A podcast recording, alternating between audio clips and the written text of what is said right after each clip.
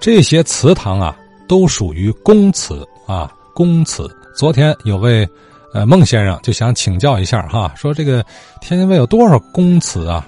还有一些大家族也有祠堂，这有什么区别没有？下面咱听，呃张显明张先生给说说天津卫的公祠啊，一次说不完，今儿说到哪儿算哪儿，呃，明天继续听下半段，咱先听上半段。咱天津这个祠堂啊很多，但是它是不同类型，比如有统计词，有专词，还有一些个其他类型的祠堂。个人行为的呢，应该叫家庙。这个专词呢，就指的是这些个公祠了啊。专词啊，是政府或者各界大家公立的。在天津来说，专词大约有二十多个。天津最早的专词呢，在明朝时候啊建立的，大约在明嘉庆三十六年吧，就是一五五七年，纪念呢天津兵备道的副使啊，叫毛凯，给他。立了一个祠堂，在北门里大义门口进去扶书街啊，里边有一个胡同叫报公祠胡同。可是毛凯的祠堂怎么叫了报公祠啊？就是这个姓鲍的那个一个鱼字旁一个包字啊，报公祠了呢。这里边就是由于年代久远呢，呃，流传失误。他这个祠堂啊，呃，纪念的毛凯呢是啊。报他的功劳，所以是报纸的报啊，功过的功，哎，传承了姓的一个报啊，报功了啊，变成了姓报的人的祠堂了。实际里边记的是一个毛凯，这个毛凯在天津呢，就是他来到天津啊，就是一个兵备道的这个啊，那时候叫副使。到天津以后，发现天津的民风不太好啊，所以他就进行了一些整顿。经过三年以后啊，是民风大变。原来呀，这个天津卫的人那时候都是，就是军籍的人多啊，都因为都是三卫的子弟啊，好争好斗啊，经常打架呀。经过他呢，哎，加以训教吧，啊，逐渐的民风呢，就是变得文明一些了。嗯，所以在天津啊，做出很多这个对天津就是有益的工作吧。为了纪念他呢，哎。报答他的功劳，所以立那么一个报功祠，啊，这是天津最早的明朝的一个祠堂。在他以后呢，第二个祠堂啊叫王公祠。这王公祠呢，也是一个天津兵备道副使，明朝的，他叫王洪儒。这个祠堂的地址现在找不到了，当时就记载说在一个岔道口，究竟这个岔道口在哪儿呢？年代太久了，明朝时候的，后来就是找不到了。第三个祠堂呢，叫李公祠。这个李公祠啊，是明朝那是万历年间吧啊，有那么一个李长庚派到天津来了，做什么呢？叫督饷大臣。就说在万历的四十四年时候啊，呃，满洲国就那时候还没有这个打进这个关里来了，他在关外呢啊，号称满清啊，嗯，也叫辽或者叫后金，就是努尔哈赤。他就是反明，要进攻到关里来，兵势这这个很强大呀。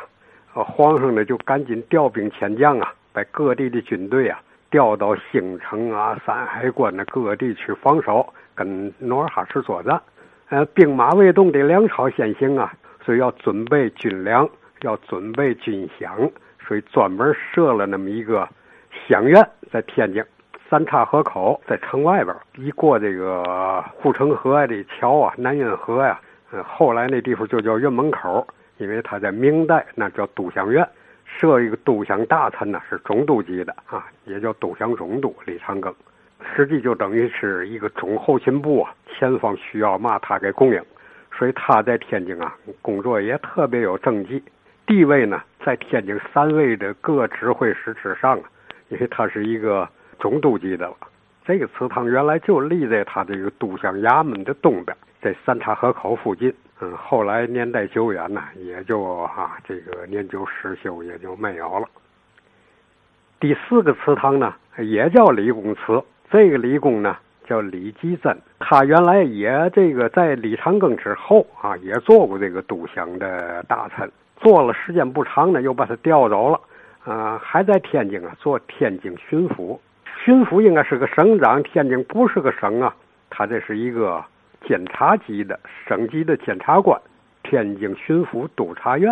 啊，他是头是一个高等检察官，实际就是中央派下来的一个御史，因为他这个人特别正直啊，不贪污不受贿，办起事情来呀，人家称他为强项令啊，上级要是说的不对，他也要顶，要顶回去，这么一个人物，所以呀。嗯，又给他修了一个祠堂，也叫李公祠。这个地点呢，嗯，在古一街。这个地点后来就是改成了江西会馆了。江西会馆里边呢，它的会馆又叫万寿宫。所以这个地方呢，在八国联军的时候打仗啊，攻北门的时候啊，呃，两边的炮火都上这块打呀，把这个万寿宫啊就给毁于战火了。所以八国联军这个占领天津以后呢。这个江西的同乡会啊，又出钱重修了一下，重修了一下，靠着顾一街那面呢，嗯，就都改成了商店了，因为那是条商业街。呃，它的后门呢，就在啊护城河边了。可是那时候把城拆了，填平了，修了北马路了，所以这面呢成了它的正门了。北马路上边，这解放后改了个北门东小学呀，成了学校了。这也是一个理工祠，又变成江西会馆，后来又变成学校了。嗯，所以在明代时候啊，就有这几个祠堂，都是明代时候修的。到了清代呢，又陆续的不断的修祠堂。第五个祠堂啊，嗯，叫石公祠，是一个纪念天津的，嗯，也是天津这个警道衙门的一个整治并北道的这个，嗯，官员呢，叫石天书的。他这个石公祠据说在西门外，听说他对待百姓是特别好。减除各种的劳役呀，减除苛捐杂税呀，啊，减轻人民的负担啊，呃，兴修水利呀、筑堤呀，做了很多的好事儿，所以人们啊，管他叫十佛啊，就是万家生佛的意思，给人们都带来好处。所以后来有一次他犯了错误啊，乾隆时候了，嗯，打算要把他啊地普，天津百姓们呢就去跪求啊，这个石大人是我们天津的好官、清官。他虽然有错误，但是他的功劳是很大的。乾隆一看天津都保他，所以也没治他的罪。这个石田书啊，在天津也是政绩啊，名声挺好。第六个祠堂呢，叫赵公祠。这赵公祠也在三岔河口附近，就在现在望海楼的那个对面一带那块地方啊。三岔河口，这个叫合济祠，也是个砖祠，但是啊，里边供的不是一个人。赵公怎么还不一个人呢？赵公三代在天津做官，所以供的是祖孙三代。第一代叫赵灵栋，这个赵灵栋呢是一个武将，调到天津来以后啊，做天津镇总兵，也叫总镇。另外呢，就是他有个儿子，在天津呢也做了这个天津这个正持兵北道的警道衙门的道台，叫赵洪谢。赵洪谢呢，就是看到城里用水啊比较困难一些啊，都都上河边拉去。哎呀，他说城里有水坑，就近取水不行吗？但是水坑的水，一个是水质不好，一个是越取越少啊。这样呢，他在南门上开了一个水门，把这个海河水呢啊引到城里的坑里边，就近就可以用水了，啊，便利了一些个百姓的生活。他的儿子呢，叫赵之弼，当过长路盐运使，嗯，也政绩不错，所以祖孙三代在天津做官呢，啊，都是挺好的官，所以给他立了么一个赵公祠。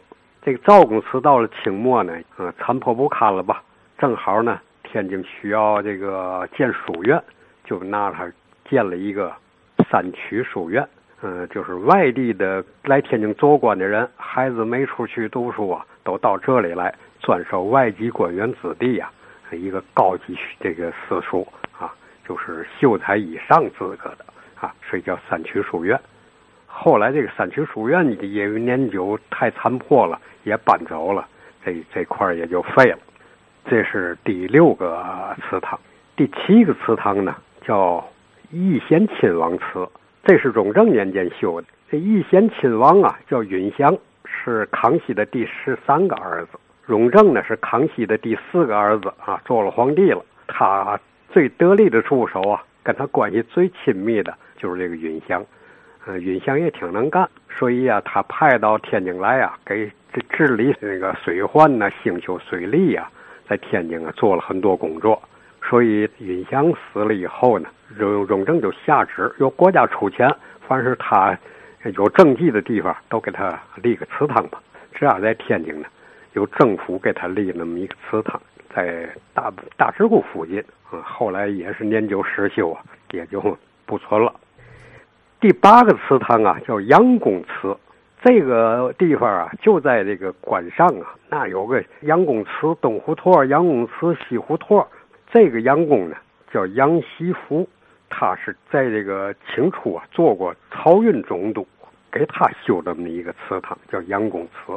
后来这个祠堂咋这个这个地方已经不存在了，但是因为它有这个祠堂的名所以那块胡同呢啊还叫杨公祠，东胡同、西胡同。但是这个祠堂嘛样的呢，当地老人啊也看不见，说没看见过这祠堂嘛样，所以很早就不存在了。嗯，这是第八个祠堂啊，叫杨公祠。第九个祠堂呢，叫茂公祠。这个茂可不是个姓，嗯，是两个林字，当一个毛头的毛，下边一个心，这么一个茂啊，功劳的功。这个茂公祠啊，是纪念天津的一个先贤，叫张玉。张玉呢，在天津这个文庙现在有个乡贤祠啊，里边还有他的牌位。